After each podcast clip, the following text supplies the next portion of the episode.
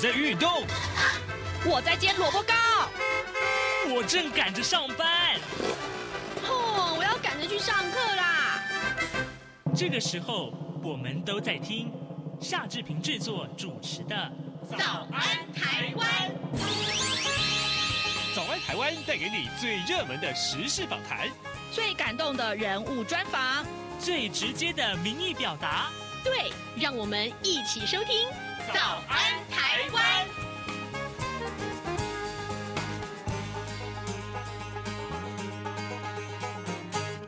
早安，台湾！我是夏志平。今天是二零二三年的十二月七号，星期四，礼拜四。我们当然是进行刘碧荣时间这个单元喽。待会儿呢，志平要为您连线访问东吴大学政治系刘碧荣教授。我们请刘老师跟大家来解说重要的新闻外电啊。那么在跟刘老师进行访谈之前，志平有一点点时间来说一说各平面媒体上面的头版头条讯息。首先，我们看到的是《联合报》，《联合报》上面呃提到的是呃王毅和布林肯的两个人的通话啊，呃美中元首呢的会晤才在上个月中旬落幕。那么在中欧峰会今天登场之前呢，大陆的外长王毅还六号再次跟美国国务卿布林肯通电话，两个人呢呃这个呃会话呃电话的内容是强调什么呢？是强调这个当前双方重要的任务啊，呃是把两国元首的旧金山会晤共识落到实处。王毅再次强调啊，大陆在台湾问题上面的立场，要求美方不得干涉中国的内政。不得呃支持纵容任何台独势力。那么美方呢，则是发表简短的声明，强调推动上个月美中峰会的进展，但是声明中并没有提到台湾啊。这是一份今天早上联合报啊在头版头条上为您关注的话题。另外啊，呃，这个 我们看到，呃，《联合报》的头版上面提到，就是这个呃，联合国的气候峰会啊，呃，COP 二八啊，这样子呃，重要的一个呃，可以说是几个国家的重要的承诺，包括美国、加拿大跟肯亚等六十三个国家响应支持全球冷却行动承诺。那因应地球软化暖化啊，那么呃，空调啊、呃，冷气这个空调的需求渐增，那么各国应该在二零五零年之前减少冷却的这个碳排，那目标是比二零二二年减排到至少要六成八。这是我们看到呃相当重要的这个气候峰会。待会儿我们也请嗯刘老师来解说这个部分。呃，另外《中国时报》上面提到的是这个选举的话题啊，呃，在大选前的关键时刻呢，经传情治机关监听资料外泄的事件，那么多名的调查官跟检察官六号都收到一份据传是在暗网以十万美元兜售的监听名单，被监听的对对象包括了退休的将领、外国驻台的代表，还有县市政府局处长，另外还包括了县市议会的议长，还有就是乡镇市长跟机要，另外大咖的立委跟朝野政治人物也都在名单之内。这份名单上面还上传到社群平台爆料公社，震撼了各界，认为情治单位呃这个监听资料大量外泄，恐怕会动摇国本，影响到二零二四年的大选的选情。这是今天《中国时报》为您关注的话题。另外，《自由时报》呢，则是、呃、提到了有关于这个立法委员马文君啊，在南投县的一块这个呃庄园，那么。呃，自由时报内文是提到说，国民党的南投县的立委马文君遭到爆料说，他居住在埔里镇两层楼的欧式豪华庄园木屋啊是违建。那么南投县政府他表示说，呃，中信段七一九地号的地上物确实是没有申请这个建照啊。那么县府将会要求公所呃违章查报，确定是违建之后会发给违规人拆除的通知书，要求自行拆除，申请人可以。申请呃这个补照呃如果不符合规定，再由县政府来依规定排拆。好，这是今天自由时报为您关注的话题。呃，此刻时间是早晨七点零四分四十九秒，我们先进一段广告，广告过后马上要跟刘老师连线喽。啊，老爸早啊！哎，起床啦！今天吃什么啊？哦，今天啊，我们来吃吐司加火腿蛋啊。嗯，好香哦！哎，爸，你在听什么啊？哦，我啊，在听中央广播电台的节目《早安台湾》啊。我平常最喜欢听夏志平主持的访谈了。哦，这个节目都在讲什么啊？新闻跟热门时事话题啊，哎，还有啊，报新闻而已哦，好无聊哦。哎哎，耐心听我说完嘛。早安台湾的节目内容不只是这样哦，除了每天最新的新闻内容，还会邀请各界的专业人士、学者来分享他们的见解哦。我只要一边听这个节目，一边做早餐，就能够了解好多事情哎！哇，那我也要听，在哪个平台可以听到啊？在每个礼拜一到每个礼拜五的早上七点到七点半，就能够在中央广播电台的官网上面收听到喽。哦，对了，在 Sound On、Spotify 这一些 Podcast 的平台上面也能够听得到哦。哇哦，老爸你很潮哎！对呀，Podcast 上面就能听到，也太方便了吧？哎，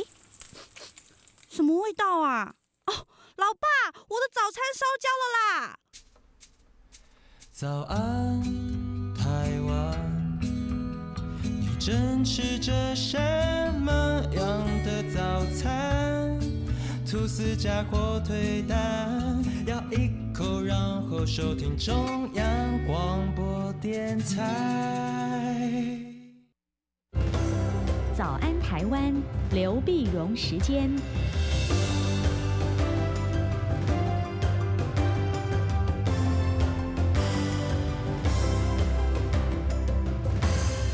这里是中央广播电台台湾之音，您所收听的节目是《早安台湾》，我是夏志平。此刻时间早晨七点零六分五十七秒啊，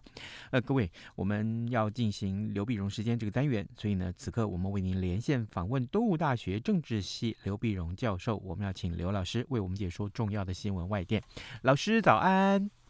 早，各位听众朋友，大家早。是，谢谢老师再度与我们的连线，辛苦老师了。老师，首先我们来看一看，呃，在过去上个礼拜的周末的时候，我们看到这个消息，就是呃，有一位重要的政治人物，就是美国的前国务卿季辛吉他逝世啊。呃，可能对很多的年轻的听众朋友们来说，呃，季辛吉到底是谁？呃，可能并不是十分的了解，但是这真的是一位响当当的人物。所以，老师，此刻我们请老师先花一点点时间跟大家来介绍季辛吉啊，何许人也？他的重要性是什么？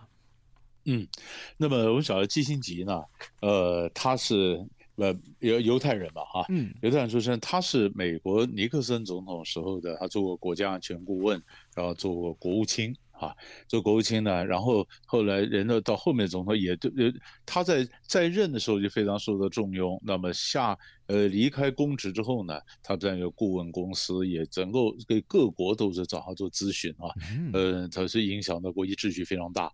我们从几个角度来看呢，因为第一个，如果就美国国务卿来讲的话呢，美国国务卿常常也说，呃，就是影响美国的外交政策。嗯，可是 Kissinger 呢，他是不止影响美国外交政策，他影响世界的秩序，啊，国际的格局。所以这个就是它的整个影响力啊，就就跟一般的国务卿就不一样了啊。嗯，那么它基本上是奉行现实主义。啊，就讲究权力平衡啊，这平衡，那么呃几个，而且他也有这个总呃美国总统的力，呃这个尼克森啊、福特啦，这给他很高的一很大的一个空间呢，可以挥洒。那我们常在最常为讲的几件事情，第一个就是他是敲开中国大陆的门。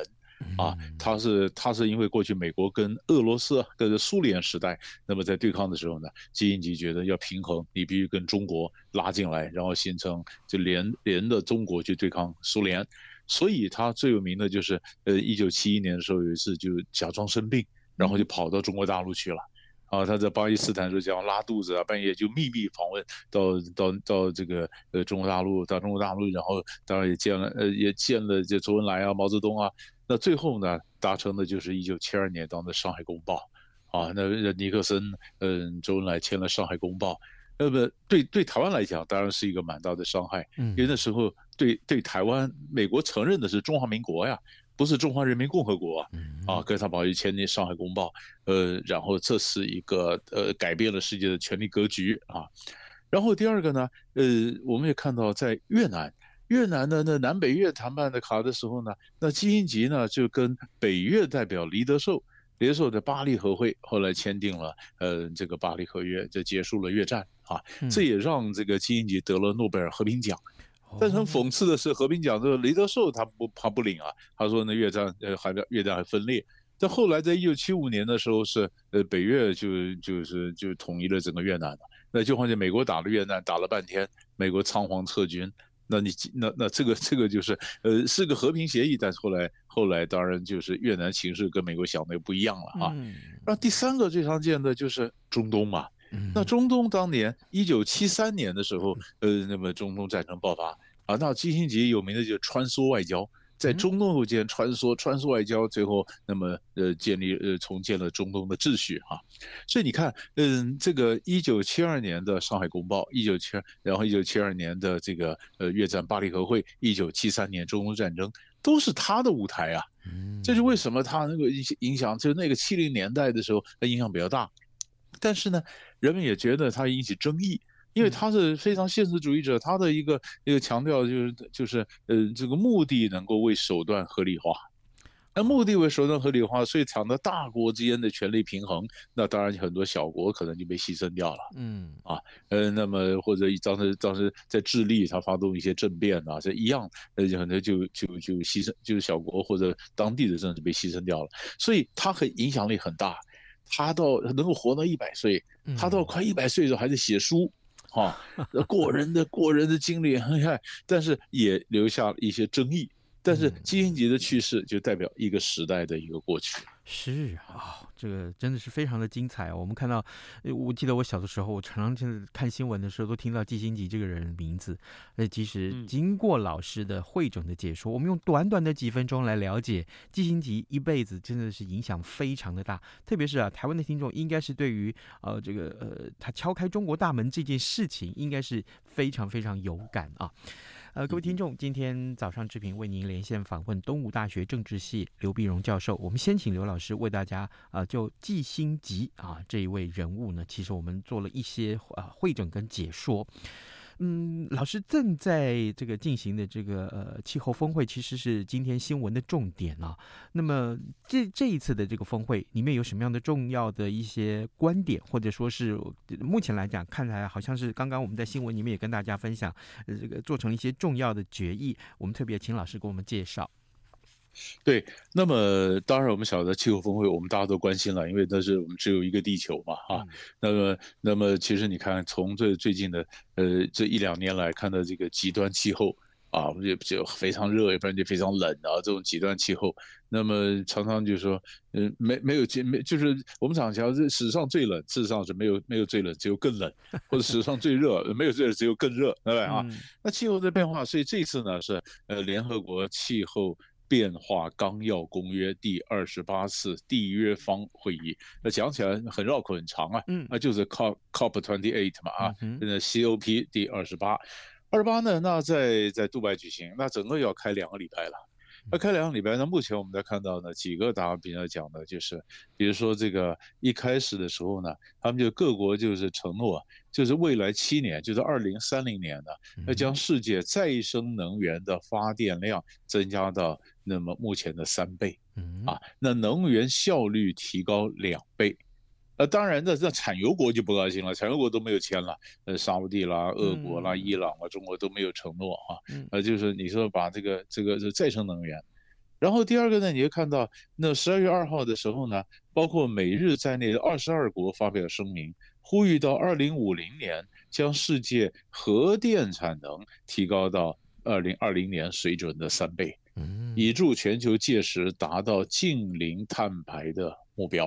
啊，那就是核电啊，核电，所以美国要推动的新的核融合科技啊，就它现在就核电，那核电呢，就跟你想说，呃，很多人讲说，所以所以你看，环保跟反核其实中间不见得是相容的，是吧？有很多讲气气候，你洁净能源，你你要用到中核电呐。以前我以前很有以前有一有一派人认为，好像谈到这个呃环保，你一定要反核。那事实上这两不一定，我们要用到核电呢，好，然后呢，接着现在后来又第三个就看到又又又有三十几个国家就推动全球冷却行动承诺，嗯啊，呃，那么冷却行动就是就是在二零五零年前，呃五零的时候要减少冷却的这个碳排，要比二零二零年减少百分之六十八，嗯啊，就是冷气啊。啊，你夏天那么，所以所以你看这环环相扣，天气热，啊，你就用很多冷气，那冷气的碳排放又造成新的气候问题。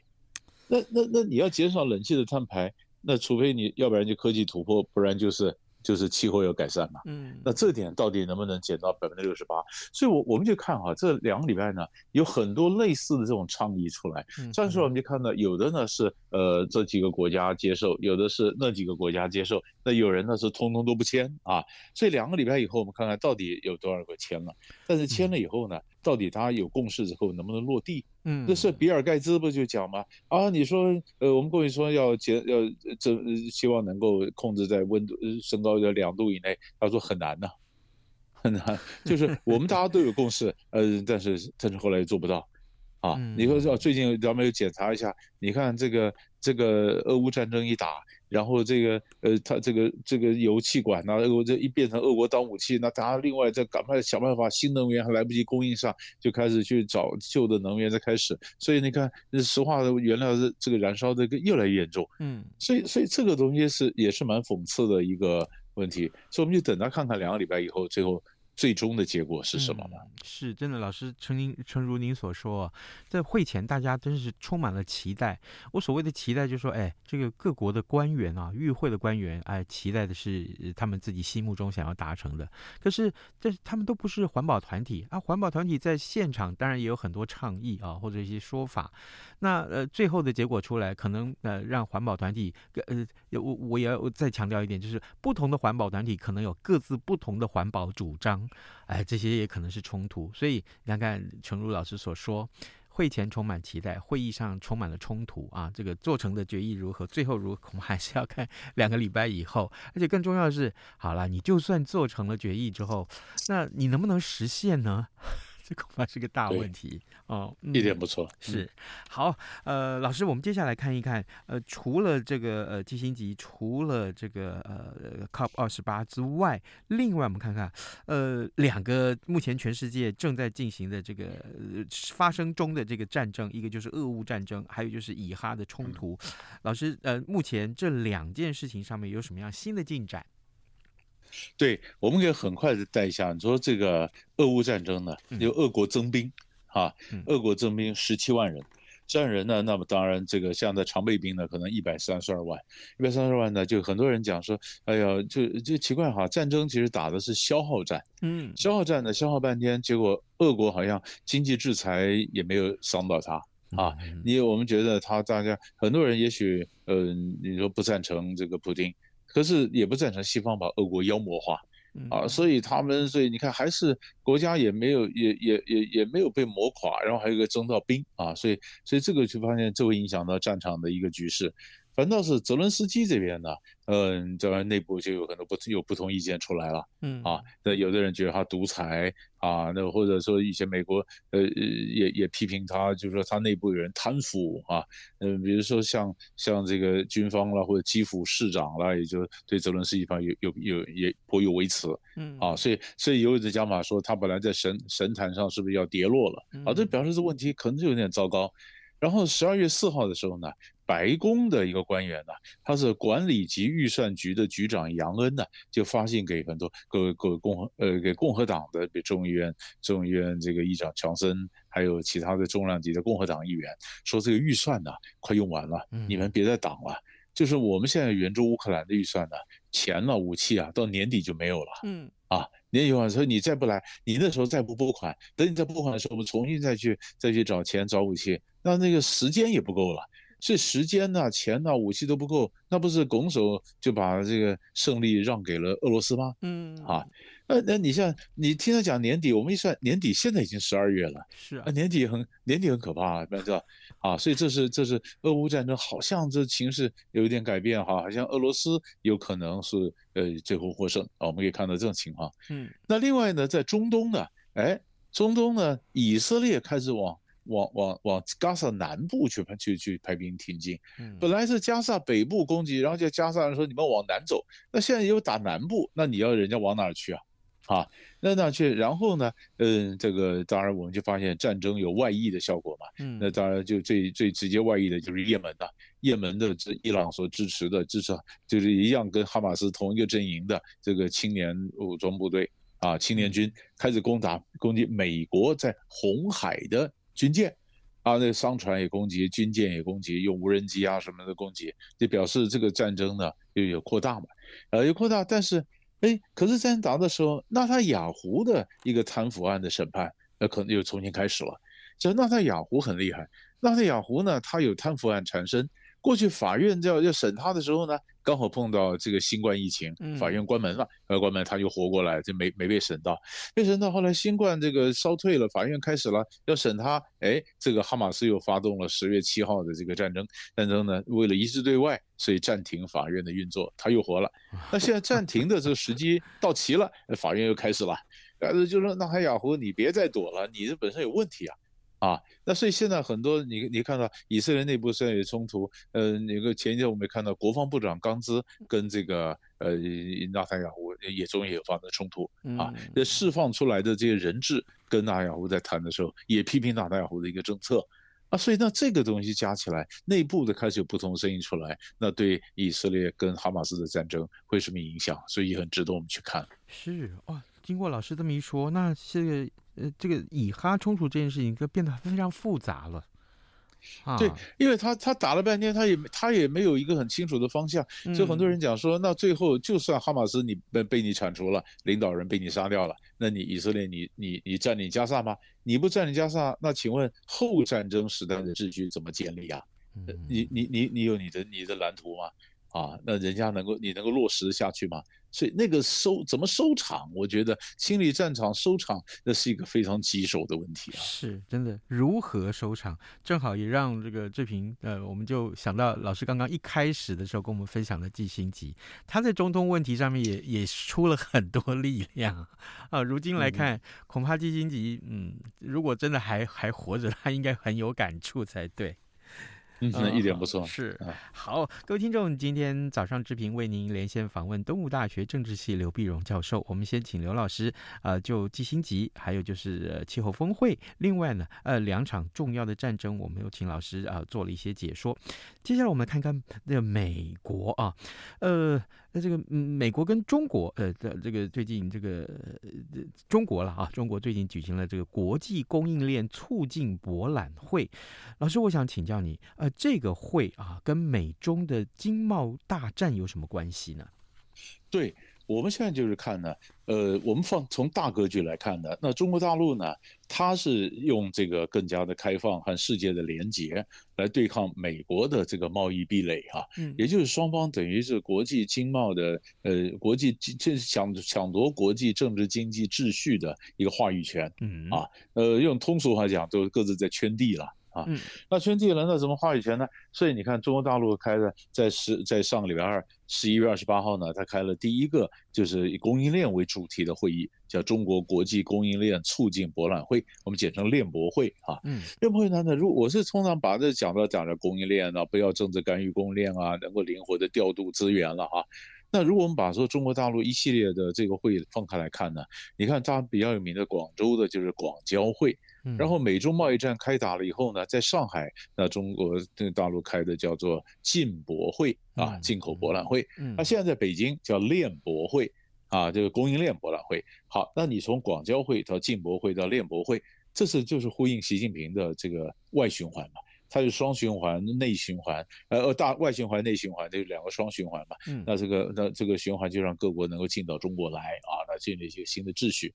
那我们特别要看的就是十一月二十八号这个链博会开幕的前几个小时，白宫啊也成立一个叫供应链韧性委员会。嗯啊，就是现在大家都非常现在最夯的字就叫韧性。白宫也像韧性委员会，韧性会呢，它也包括了这帮我空空的，比如说有三十项的新措施，刺激呃美国国内的基本药物的生产，减少基本药物对高风险外国供应链的依赖。然后呢，对半导体的供应链呢，呃，它的是否中断有预警系统啊？那并且呢，那希望透过 IPF，就是印太经济架构，减少中国在光关键矿产等这些关键领域的一个主导地位。啊，所以所以于是，在不管是说矿矿产就是电池嘛，镍嘛，就中国产的电池，我们美国的电动车补助，中国电池呃造的时候我就不补助了啊。那所以不管是美国这边要守住它的这个供应链，然后要要对抗中国。中国这边也讲说，我供应链这博览会，哎，你们大家来，我们不要让政治干预，一个要干预，一个说不要干预啊，一个是我控制资源，一个是我们要调节各种资源。于是你就看到供应链的问题，这是两个国际政治经济的一个较劲。嗯。哇，那所以所以这个等于美中的贸易冲突现在呃显现在另外一些更更广泛的领域上面了哦，是一点一点不错。对，好，呃，各位听众，今天早上志平为您连线访问东吴大学政治系刘碧荣教授，我们请刘老师在节目中为大家呃解说了非常非常多的呃重要的议题，这些新闻外电都是我们所关注的啊。我们今天非常谢谢老师跟我们的连线，老师辛苦了，谢谢，谢谢，谢谢。早安，台湾，你正吃着什么样的早餐？吐司加火腿蛋，咬一口，然后收听中央广播电台。早安，暴马仔。这里是中央广播电台台湾之音，您所收听的节目是《早安台湾》，我是夏志平。此刻时间早上七点二十六分三十秒了啊！哎，我们还有一点点时间来看看其他重要的新闻。昨天呢，呃，资深媒体人郭鸿章在节目中跟大家分享的一个内容，就是中国在这个呃这次的二零二四台湾的总统大选里面，其实他介入选举的迹象非常的明显呢、呃，到底有有哪些事情可以证明呢？今天的《自由时报》的头版上面就有这样的话题，就是中国借选连环报。连环报的意思就是说，哦，这个不是只有一件啊，好多好多件。目前呢，呃，这个已经传唤了三十五人。为什么呢？发生什么事情？就是，呃，我们来看看这个《自由时报》的内这个消息的内文。他说，中国国台办涉嫌透过台湾新住民关怀总会，还有中华人民党等团体招揽。免费赴中国旅游，那这个桥头地检署啊，就传唤了三十五个人到案，其中包括六名现任的台东、高雄的村里长啊。检方闻这个讯后啊，声押了三名招揽的主嫌。那法院也裁定三个人以五万元到二十万元交保，并且限制出境出海。哎，这个事情其实就是告诉大家，呃，在。呃，就中国介入这个台湾的这个总统大选这个呃很多的事件上面，我们看到已经有很多的里长啊啊村里长啊，他们到中国去旅游都接受招待，那这还只是这个环节而已。另外，昨天。呃，郭鸿章啊，鸿、章跟大家分享是说，其实有很多假讯息也是被呃这个特定的机关或者特定的人呢给散播出来。那这些个假讯息的影响是什么？我相信很多的呃选民看到了都会觉得说，哦，你看，你看，就是如何如何，于是乎影响到他的一个投票的意愿。诶，所以这个时候我们还是要呼吁各位听众，就看到这些假讯息，其实你有一些嗯。